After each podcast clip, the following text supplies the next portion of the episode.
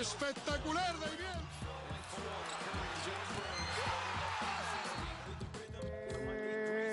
Es 8 de 8. Pues ya estamos aquí en la sección de baloncesto para comentar la victoria del Fútbol Club Barcelona frente al frente al Real Madrid en este primer partido de la final de la Liga Endesa. Con nosotros tenemos a Alejandra Yambés. Alejandra, muy buenos días. Hola, muy buenos días, ¿qué tal? Muy bien, déjame hacer una cosita antes de arrancar el de arrancar el- la, la actualidad del partido, lo que vimos, vimos ayer. Si te parece, escuchamos una cosita. 3 segundos, 98-99, el primer punto en juego. Tomic, Tomic para Navarro, Navarro se deja ver, pero Blue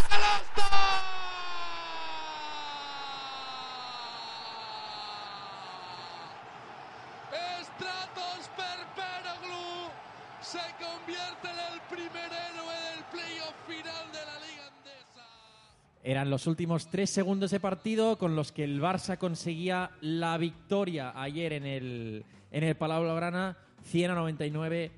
Qué gran primer partido de serie, seguramente lo menos esperado de lo posible que se llegara a un resultado tan alto. Absolutamente, absolutamente. Creo que ayer todos nos quedamos con la victoria, sí, fantástica, y esa canasta de Perperoglu, pero sobre todo todos nos quedamos con esa buena sensación que nos dejó el primer partido. Un espectáculo, un espectáculo para, para los aficionados del Real Madrid, para los aficionados del Fútbol Club Barcelona, pero por suerte para los aficionados neutros también, porque fue un partido muy igualado de principio a fin, con una anotación muy elevada, ya lo vimos, el ganador se fue a los 100 y el que no ganó a los 99.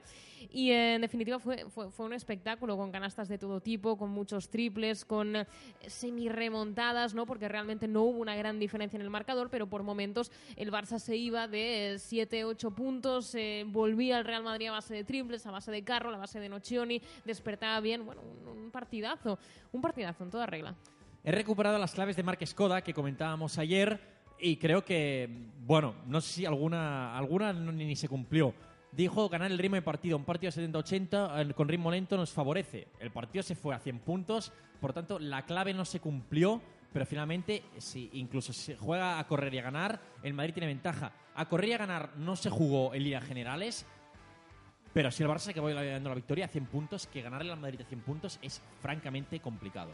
Es lo que dijimos también ayer, que yo estaba de acuerdo ¿eh? con, con esta clave de Marc, también lo dije, pero sí que también comenté eh, que a veces estas claves, ¿no? que parecen tan lógicas por cómo ha venido jugando un equipo, por cómo ha venido jugando el otro, ¿no? a veces no se cumple. Y siempre me viene a la cabeza, ese seguro que no es de buen recuerdo para los aficionados del Madrid, pero es que me acuerdo muchísimo de todo lo que se habló en la previa de la final de la Euroliga de Londres, todo el mundo diciendo un partido que sea pocos puntos será muy favorable al Olympiacos, un partido que se descontrole a nivel ofensivo, naturalmente será del Madrid. Bueno, pues anotó 100 puntos el Olympiacos. Son de estas cosas que por mucho que la lógica te diga lo contrario, a veces puede pasar pues eh, 100% una cosa diferente. Y ayer también se dio aún así, hay que decir que este Fútbol Club Barcelona, a diferencia de otras temporadas en las que tal vez no ha sido tan tan así. Sí que es un equipo eh, que cuando está entonado, que cuando está acertado, se siente cómodo, ¿eh? jugando a, una- a un baloncesto con, con anotaciones elevadas, eh, respondiendo a nivel ofensivo, porque tiene calidad suficiente como para poder eh, pues eh, ir anotando, como para poder realmente jugar ese estilo de juego. Y, y ayer lo, lo demostró claramente. Vamos con los nombres claves. Yo diría que el Barça, en la primera mitad, solo podemos hablar de un nombre, Justin Dolman, que hizo un partidazo, hizo, si no recuerdo mal, 5 de 5 iniciales en triples, eh, llevaba la mitad de los puntos al inicio del, del segundo cuarto para, para el Barça, eh, al final se fue con un 6 de 8 en triples, 19 puntos, un 17 de valoración, pero es que solo anotó desde la línea de 3 y un tiro libre, tiró 0 de 2 en tiros de, en tiros de, de, de de la pintura, pero fue eh, seguramente el primer encargado del Barça de, de mantener la- las primeras distancias en el marcador.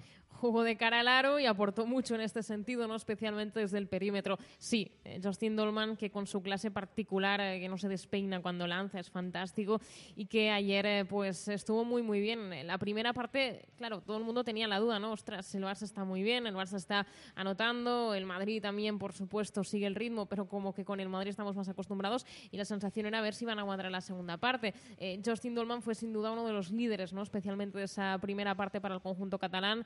Aguantó muy bien, estuvo bien, eh, lideró a los suyos a nivel ofensivo y esto automáticamente, y aquí hablo más de cosas un poquito más mentales, pero contagia mucho ¿no? a tus compañeros cuando ves que, que, que Dolman en este caso está entonado, que luego también desde el banquillo se aporta, que los jugadores titulares también, es decir, eh, ves enseguida que hay buena sintonía y eso es muy contagioso a nivel positivo. Yo creo que el Barça pues lo, lo, lo sintió mucho ayer. Había nombres claves. Satoransky ayer volvió a aparecer, 13 puntos, que en momentos importantes se la jugó eh, con, con la defensa de la defensa más bajita o el defensor más bajito, sobre todo de la mano de, de JC Carroll, se la jugó entrando al aro, acabó con 10 20 de valoración. Tomic, que volvió a aparecer para hacer un muy buen partido, 4 de 8 en tiros de 2, eh, 6 de do, un 50% en tiros libres, no es la mejor anotación sin duda de Tomic, pero se fue con el 24, el mejor valorado del partido frente del Barça. Y después destacar dos nombres más, el, el propio de, de Navarro, que apareció en momentos importantes, Perperoglu, que fue el que finalmente acabó dando la victoria al Barça con esa canasta en los últimos segundos, 18 puntos, 20 de valoración. Y yo aquí pondría un nombre más, que es el de Samardo Samuels, que hizo un buen relevo de ante Tomic, complementó muy bien al, al jugador croata en los minutos que no estuvo en pista y ayudó, yo diría que sobre todo en defensa y, al- y en, eh, a intentar que el Madrid no cogiera ventajas cuando ante Tomic no estaba en la pintura. Estoy totalmente de acuerdo. De hecho, creo que a Samardo Samuels habría que destacarle un poquito más de lo que hacemos habitualmente en los playoffs que está haciendo, porque efectivamente tú vas a mirar luego la estadística y muy difícilmente vas a ver a un Samardo Samuels en el rol que tiene en el Fútbol Club Barcelona eh, que se vaya a ir a los eh, 23 puntos, eh, 30 de valoración, 16 rebotes. Obviamente no es lo que vemos, pero es verdad que ese contrapunto que aporta es tan importante para el Barça, es muy importante y realmente lo está haciendo bien y eso creo que es, que es eh, importante y no tenía un rol eh, fácil, tampoco porque no ha tenido eh, mucha continuidad en su juego a lo largo de la temporada. Él mismo reconoció hace no mucho que estaba jugando una mala temporada y no le gustaba. Bueno, en definitiva, sí creo que hay que, hay que destacarlo por mucho que la estadística no lo marque como el, el mejor. De los nombres que has, eh, que has- de los que has hablado, también muy de acuerdo contigo con todos. Satoransky, recuerdo esa canasta imposible, ese pasillo que encontró y esa especie de, de- de- bomba casi de espaldas que, que logró anotar pasándose por todos los defensores. Bueno, eh, tremendo Satoransky con muchísima confianza. Está siendo un jugador realmente importante. Y cómo no, destacar de nuevo, clave Tomic, clave el juego interior del Barça en general. Tomic, por supuesto, a punto estuvo de los tiros libres, ¿no? De empañar un poquito su actuación, especialmente al inicio el Barça no empezó bien en este sentido y era lo, lo único que le faltaba, ¿no? Luego mejoró algo, pero es verdad que se quedó un poquito como la parte menos dulce del partido. Y respecto a esa última jugada, respecto a Perperoglu, eh, fantástico ahí eh, resolviendo muy muy bien y ya sabemos que los eh, griegos tienen cierta capacidad de resolver en los buzzer beaters. Y por otro lado, sí decir de, de Navarro eh, que bien el pase, porque no era fácil, porque se la podía jugar, estaba muy defendido, pero cuando te queda un segundo por delante, porque ya habían transcurrido dos y tú eres el líder del equipo, pues es muy posible que tu primera opción, lo primero que se te pase por la cabeza es, venga, me la voy a jugar así a la remanguillé como salga. Y no, no, no, no, decidió un pase hacia Perperoglu que fue la mejor decisión. Hay una declaración de Gustavo Ayón pegándole un palo sin decir el nombre ayer a Rudy Fernández en esa misma jugada. Dijo que algunos eh, no estuvieron atentos a la jugada y deberían estar defendiendo a un- al jugador que estaba libre. No dijo el nombre, pero a todos nos queda muy claro viendo la jugada que es Rudy Fernández, el defensor de Stratos Perperoglu, se le marcha, llega por detrás, creo que incluso le llega a tocar el la, la mano a, a así que si no hubiera entrado, eh, los árbitros incluso hubieran Podría pedido revisar y, y pitar falta, pero para mí es un palazo muy grande el de Ayón ayer a, a Rudy Fernández, que tampoco hizo un buen partido de nuevo frente al Barça. No había escuchado esas declaraciones, sinceramente. Yo las leí directamente, no Ah, las no escuché, las- pero no la- las- las, leí. Sí, no, sí. no las conocía y eh, sí, tendría que ver otra vez la jugada porque me quedé tan ¿no? centrada en, en- en- en sí la acción eh, que a veces se te pasan ¿no? esos detalles que acaban siendo obviamente fundamentales para entender el, el lo que sucedió en el partido, pero, pero sí, muy posible, efectivamente. No, no firmó su mejor partido, pese a que es un jugador vital para el Real Madrid, tanto en tareas ofensivas como en tareas defensivas. Qué importante es ahí atrás Rudy Fernández. Y, eh, y bueno, eh, esto no ha hecho más que empezar. Del Madrid, el mejor ayer fue JC Carroll, que cuando jugó contra el Barça no sé qué tiene, que parece que tenga la mano, la mano muy caliente, 21 puntos, 26 de valoración. Muy buena, muy buena participación de otros muchos hombres, de Machulis 8 puntos, 11 de valoración, de Felipe 13 puntos, 15 de valoración, no cogió demasiados rebotes, algo que es extraño en Felipe Reyes, y después bien secundados por, por eh, tanto Ayón, 16 de valoración con 11 puntos, y Yui con 14 puntos, 16 de valoración. Otro que es imposible parar cuando está enchufado Sergio Yui. Ayer metió dos, tres triples, sí, casi sin mirar, en el último segundo. Bueno, no sé si es talento, es suerte, pero siempre acaban dentro.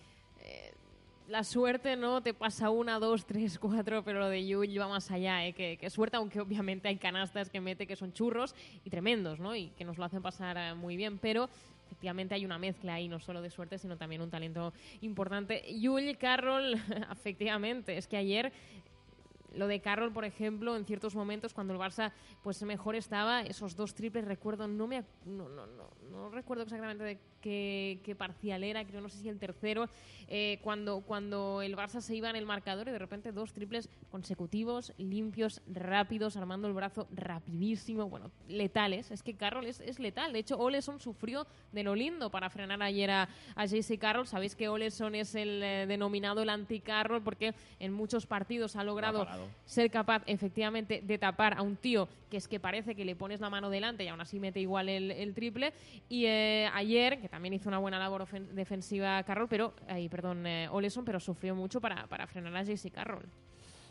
Dos cuestiones. Una, ah, viendo la plantilla del Barça, después em, em, eh, hablaba Xavi Pascual en rueda de prensa y decía que Shane Lawal quizá los pueda ayudar en el siguiente partido. No jugó, pero me parece que ayer no jugar a Carlos Arroyo es un, es un dardo envenenado a decir que eh, te van a pasar todos por delante y no vas a jugar minutos, a no ser que se confirme la duda de Tomás Satoransky. No jugó los últimos tres minutos. Xavi Pascual ha hablado de que no podía jugar, tenía molestias musculares.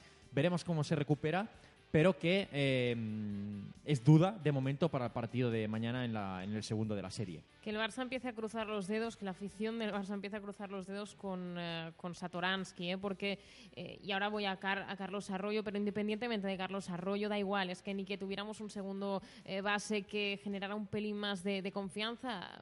Sabemos todos eh, que Arroyo, que desde luego es un mago del balón, eso nadie lo duda, pero en ciertos momentos puede generar una cierta desconfianza. ¿no? En todo caso, da igual. Dejando de, lado el segundo base, es que Satoransky es clave, es clave y, ojalá esté bien eh, para el espectáculo también. Y punto número dos, respecto a Carlos Arroyo, eh, sí, sí, sí, sí, efectivamente, Carlos Arroyo, ¿no? que recordad todos ya pues el palito que dejó a, a Xavi Pascual en forma de declaración eh, tras un partido de, de Euroliga, ¿no? si no recuerdo mal. Creo que sí que fue un partido de Euroliga. Eh, seguro que no le ha hecho ninguna gracia, ¿no? El- el- el- la falta de protagonismo en ese, en ese primer partido.